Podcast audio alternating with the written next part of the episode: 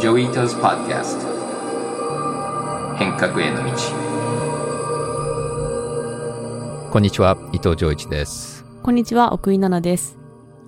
はい。えジョイさん、今週はどうお過ごしでしたか？はい。今週はまあ相変わらずすごく忙しくていろんなとこで喋ったんですけど、多分一番楽しかったのはついさっきまで東京芸大のスプちゃんとエミさんの NFT デザインコースのプロジェクトプレゼンを聞いてクリティークをして9個のプロジェクトがあって11月の頭から始まったばっかりなのにすっごい面白かった。で、ほとんどの学生は NFT なんかやったことなくて結構やりたくないって言ってた人もいたらしくてでもね、すごい素晴らしいプロジェクトで、やっぱりさすが東京芸大っていう感じだった。なんか、ちょうどさっきインスタ見たらジョイさんが出てきたんですけど、芸大の写真が上げてたんですこれ NFT なのに、実物のもの？クッションとか。そうフィギュアがありますけどそうなの。そううん。あの、ハグビーっていう、だから結構 NFT と real world とか NFT とオブジェだとか、やっぱりさすが芸大デザイン学部生で結構すごいかっこいいし、うん結構物が絡んでストーリーも面白くて、だからかなりなんかワクワクした感じで戻ってきました。なんかちゃんとそれも実現してくれると、もうほほぼ実現までいっちゃってるのばっかりだったんだけども、うんこれからプロジェクトになったら面白いなと思いました。ちなみにサッカーはご覧になってましたか？あ僕はあの結果だけ見てて、あの、ちゃんと見てなかったです。けど、奥井さん見てました？あ私は、まあ4時だったので朝、私は5時に起きて、うん。もう後半戦の最初ぐらいの時に見て、本当になんかゴールを入れた瞬間はあ見たんですけど、すごい感動しましたね、やっぱり。あ、すごい。なんか、すごいよね。はい。その後、私の友達が渋谷の街をレポートしてたんですけど、こう、道行く人がこう、うんハイタッチ、 high five をこう、してて、平和な、ハッピーな朝でした、渋谷は。なるほど。素晴らしい。はい。ということで、まあ、サッカーもありましたけれども、えっと、今日もニュースかなり盛りだくさんとなっております。えー今週はえニュースのおさらい会として、最近気になったニュースや疑問をジョイさんにぶつけていきたいと思います。はい。では、まずヘッドラインをお届けします。政府は28日、スタートアップ育成5カ年計画を正式決定しました。えー今回決定したスタートアップ育成5カ年計画は、えー官民によるえースタートアップ育成策の全体像と5年間の具体的なロードマップを示したものです。人材、資金供給、オープンイノベーションの3本柱を一体として推進し、スタートアップへの投資額を5年後の2027年度には10兆円規模と10倍増にすることを目標にします。えまた、クリプトに関する期末課税やえ海外人材の交流活性化など、Web3 に関する環境整備についての情報もしっかり盛り込まれています。アメリカツイッターを買収したイーロン・マスクがまたまた大騒ぎを繰り広げています。ツイッターへの出向を停止しようとしたアップルコンピューターを名指しで非難し、アップル本社に乗り込んだほか、新型コロナウイルスに関する誤解を招く情報の取り扱いについても撤回するなど大なたを振り回し続けています。ツイッター日本支社でも大多数が退職勧告を受けたとみられていて、イーロン流のリストラには様々な意見が飛び交っています。はい。で、えっと、今週は Web3 に関する国内の話題がかなりありました。まずはこのスタートアップ育成5カ年計画に関するニュースですが、えージョイさん Web3 にもかなり明るい話題に思えますよね。はい。Web3 とスタートアップと市町村、いろんな岸田さんのプロジェクトの中に Web3 は入ってて、このスタートアップの話って、ま、まあ前からいろいろ話があったと思うんですけども、今回、まあ Web3 もそうなんですけど、本気でやってもらっていて、で、多分一番これから重要なのは、こう上のレイヤーでこういうすごくいいプランが出てくるところで、そ細かいところの法律作り、それとその法律の解釈のガイダンスっていうところによって、最後のところがすごく重要なんだよね。だから今まで新しいファンドのための LPS 法を通じてアメリカみたいなファンドを作れるといいなって最初そこまでは良かったんだけども途中からやっぱり半分以上海外には出しちゃいけないとかトークン持ってちゃいけないとかっていうので、で結局まあいろいろあの使いづらいものが最後入っちゃってみんな使わなくなってたりあとは PE 法っていうのがあって、日本にパートナーがいる外国のファンドは外国の投資家も全部日本の税金払わなきゃいけないとかなんかいろんなこう細かい法律で日本ではなかなかベンチャーキャピタル、特に外資ベンチャーキャピタルができないっていうのがあるので、そういう細かいとこ直さないと、うん。いっぱいお金を積んでも、結構、まあ、二流な外国ファンドだとか、うん、ちょっと日本だと投資家には難しいとかっていうのがあるので、うん。まあ、そうやってこう岸田さんのところから言ったところ最後まで見届ける必要があってただやっぱりいいのは今はい。回自民党本部の中に僕も結構仲良くしてもらってるデジタル社会推進本部のチームとかあとは今回のスタートアップのチームとかって結構ちゃんとうん。あの内閣とか政治家のところに人がいるので、まあ、彼らがちゃんと現場の話も分かってるので多分大丈夫だと思うんですけども、まあ、そこを最後見届けるところまで気を緩めないっていうことがまあ重要かなと、でもすごいいい話なのでこれをきっかけに日本をもう一回元気にしたいなっていうのはすごく気持ちが強いです。うん、そうですよね。なんかさっきジョイさんもおっしゃっていた、あの税制改革に関して、あの、渡辺創太さんも以前、日本の税制環境っていうのがやっぱり Web3 にとってすごいネックになっていて、多く多くの起業家が海外に流出しちゃうみたいな要因になっているというふうに危惧されていましたけれども、うんこれ今回は、実社で発行とか保有する仮想通貨について、期末課税の対象から外して、売却といった利益が生じた時点で課税するようになるというふうになるということですが、この税制改革についてどう思われますか？それもねちょっと微妙なんだよね。うん。あのだから多分僕が聞いてる話だと今年は発行元はいろんなルールをちゃんとロックアップされてるとかあると期末課税は払わなくてもいいけど、投資家とかファウンダーとかはまだ今年は間に合わないんじゃないかなと。はいで、それまた来年になるかもしれない。うんで、それも確実じゃないので、だからこれもさっきの見届けじゃないけども、なんかまた細かいところで、実は渡辺創太さんは、うん結局まだ改善されない可能性もうん十分あるので、だからちょっとこの辺をみんな現場の話と、まあ、真ん中の税制調査会が今何をやってるかっていうのを、まあ、ちゃんと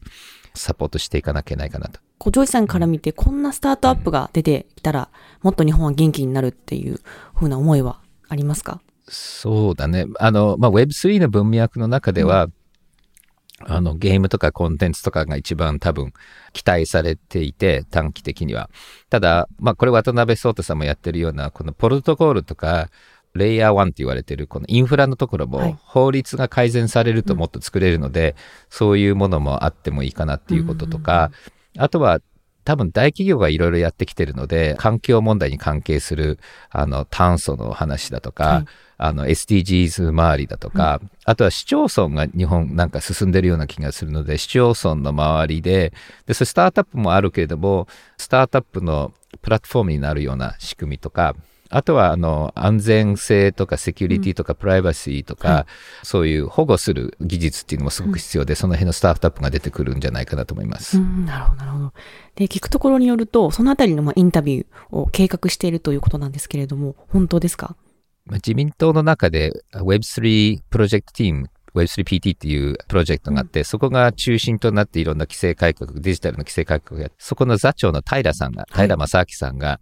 ポッドキャスト出てくれるって言っているので、うん。ちょうどいろんな法律が変わりつつ、うん。決まりつつのタイミングで出てもらおうと思いますので、まあ本人にいろいろこの辺の質問をしたいなと思います。うん。はい、楽しみですね。今、ちょうど国会も大詰めということで、えー平さんの出演を皆さん楽しみにしてください。はい。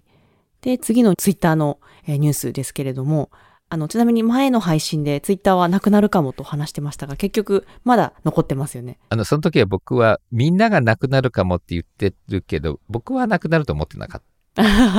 やっぱりイーロンすごいですね。今回もアップルのアップルストアからなくしちゃうって言われましたけど、ティム・クック CEO に直談判しに行って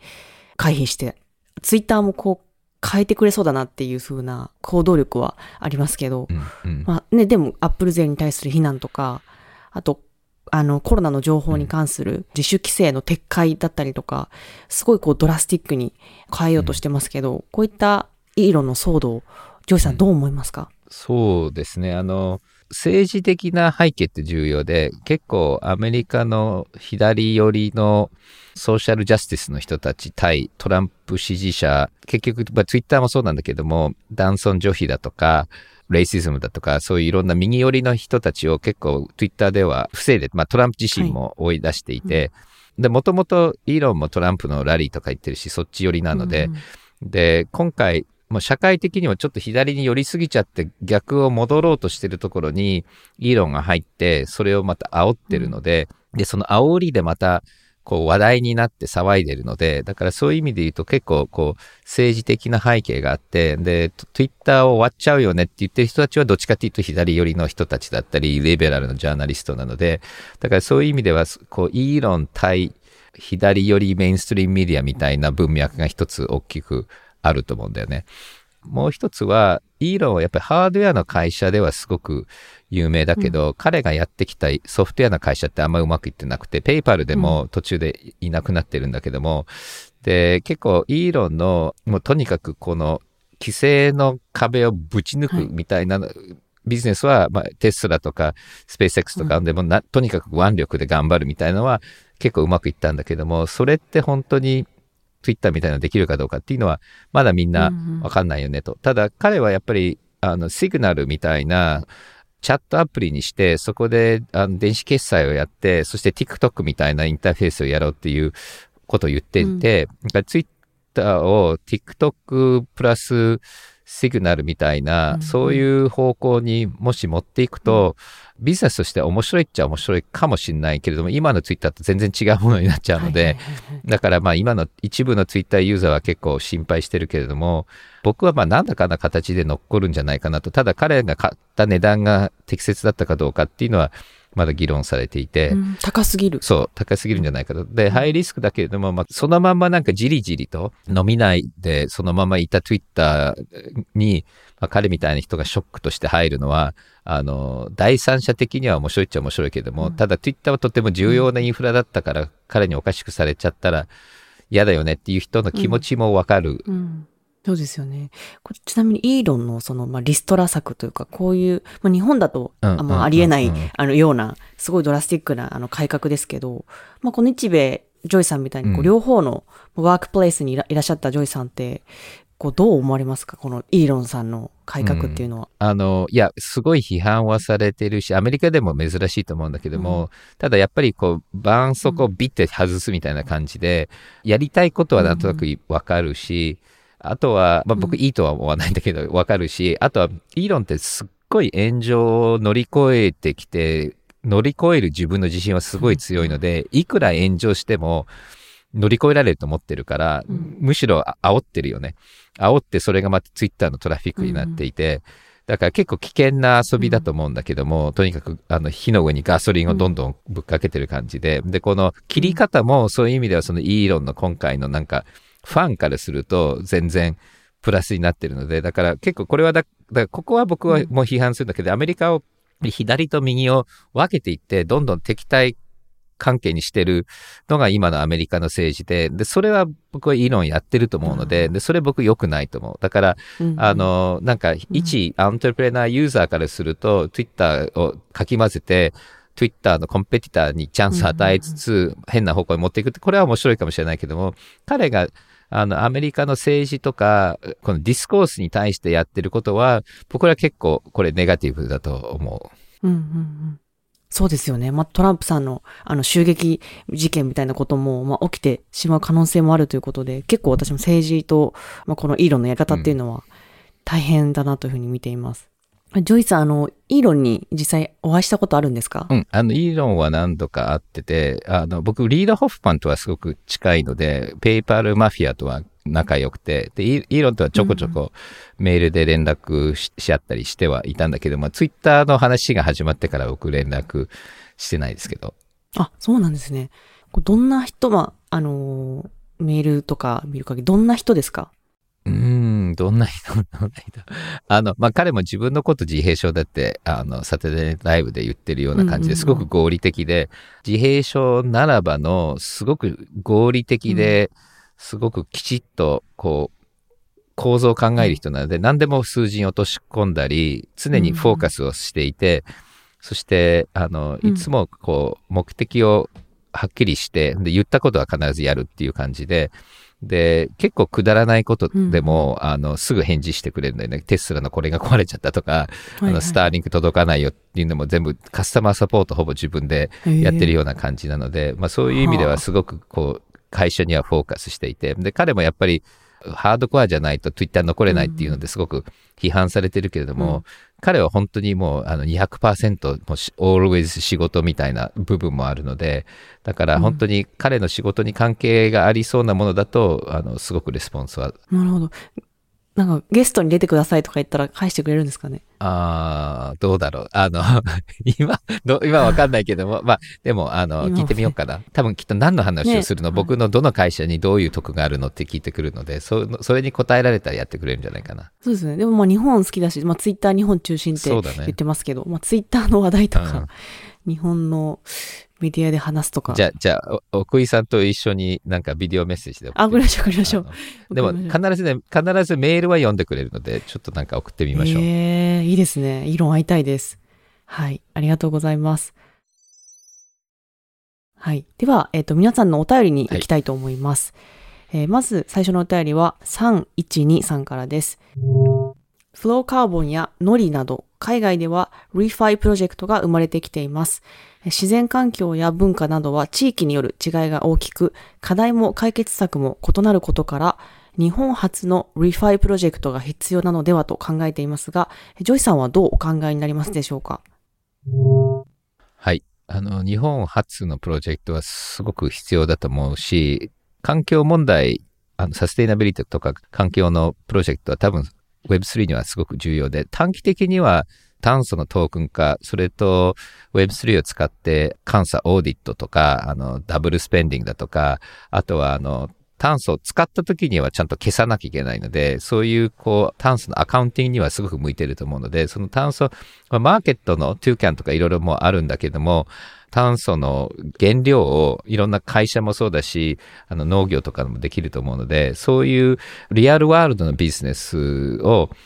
ブロックチェーンの中でやっていくっていうのはすごく価値があると思いますし、で、まあ、結構大企業とかベンチャーでも ReFi のプロジェクト最近たくさん聞くので、あの、いろいろ出てくると思います。はい、ありがとうございます。続いてのお便りは、小家事さんからです。先日ニュースで、ニューヨーク州のキャシー・ホークル知事が、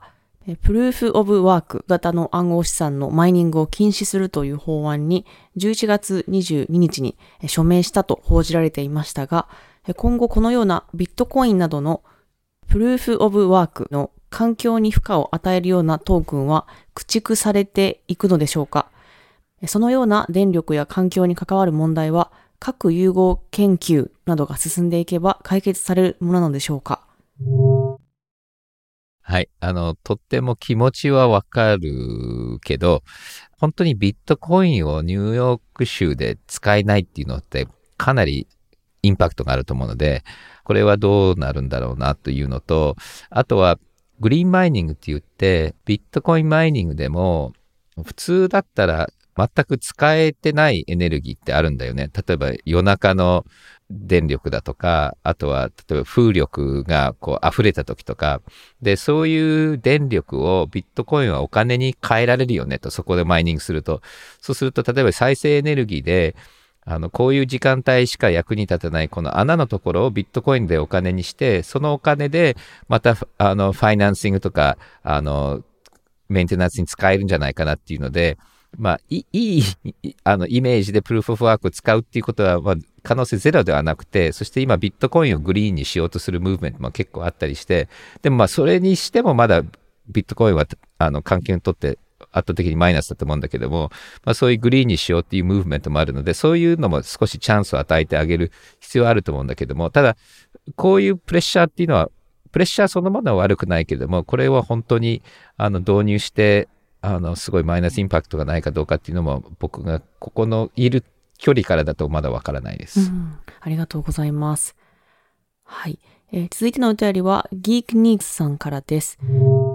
2022年は Web3 元年とも言われるような激動の一年だったと思います。そうこうしている間にもうすぐクリスマスがやってきて、あっという間に年の瀬ですね。よろしければ、ジョイさんの今年の年末年始の過ごし方を教えてください。あと、紅白歌合戦とかは見るのでしょうか？はい。ジョイさんは年末年始はどう過ごされますか？一応日本にいる予定で、そして去年初めて NFT の年賀状をやって、そしてそれをみんなに一気でに送ろうとしたらうまくいかなくて、年末ずっと手動で NFT を送ってたんだけども、まあそれに比べたら今年技術力が随分アップしたので、うん。結構スムースに今年の年賀状はいくと思うんだけども、で、今ちょうどうちの年末年賀状プロジェクトを今設計していて、まあ、年賀状プロジェクトを見届けるのが 年末のあのメインの作業かなっていうのと、あとはあのうちの千葉の実家の初詣だとか、まあ、家族の時間が、うちのあの妹、はいはいはい。家族もあの日本に来てるので、まあ、ちょっととてもジャパニーズな感じのうん年末かなと思ってます。はい。あと紅白歌合戦に出たことがあると聞きましたが。あ、そう、紅白は、紅白は出たとあるわけではなくて、紅白の現場の走りだった。だから、うん現場の、あの、ガイタレアテンドって言って、はいはい。誰のアテンドだったんですか？ねあの、でもレイ・チャールズとかへね、ーザ・ベンチャーズだとかね、あの、そういう人たちが紅白に来ると、その、あの、アテンドをしてたりして、何年かな ?2、3年間紅白。で、一時期紅白も外国のタレントを呼んでた時期があったの。でも意外に大変だったんだよね。なんかこう、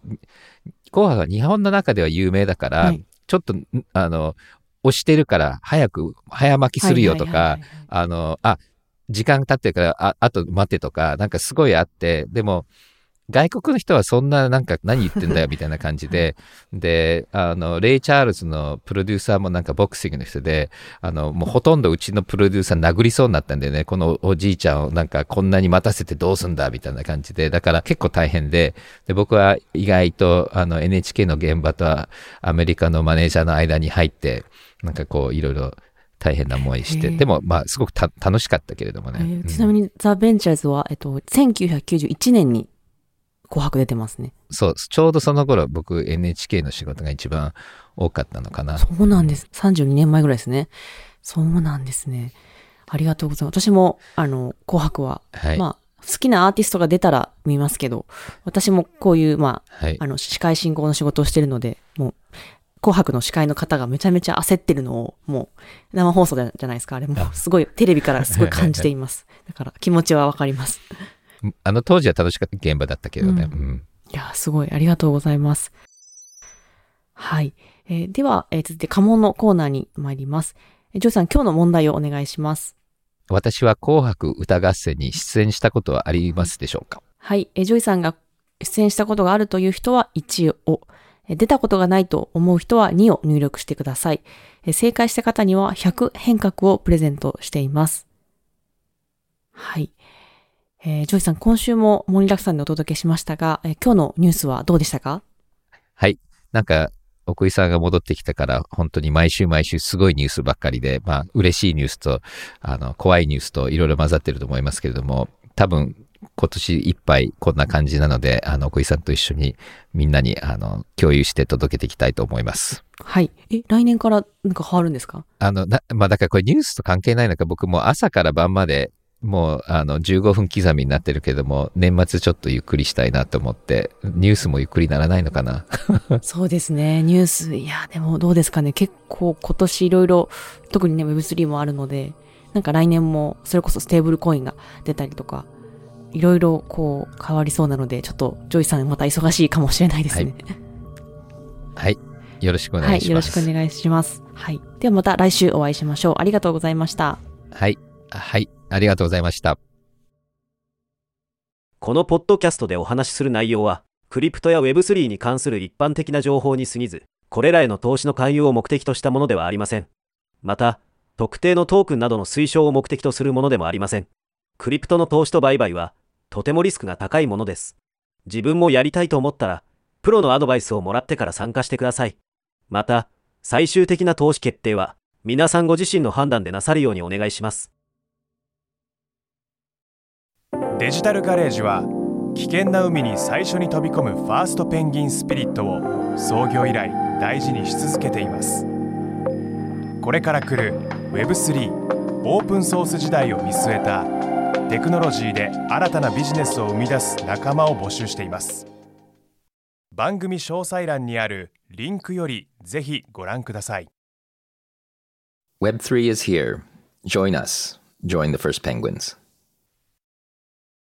New Context Designer. Digital Garage.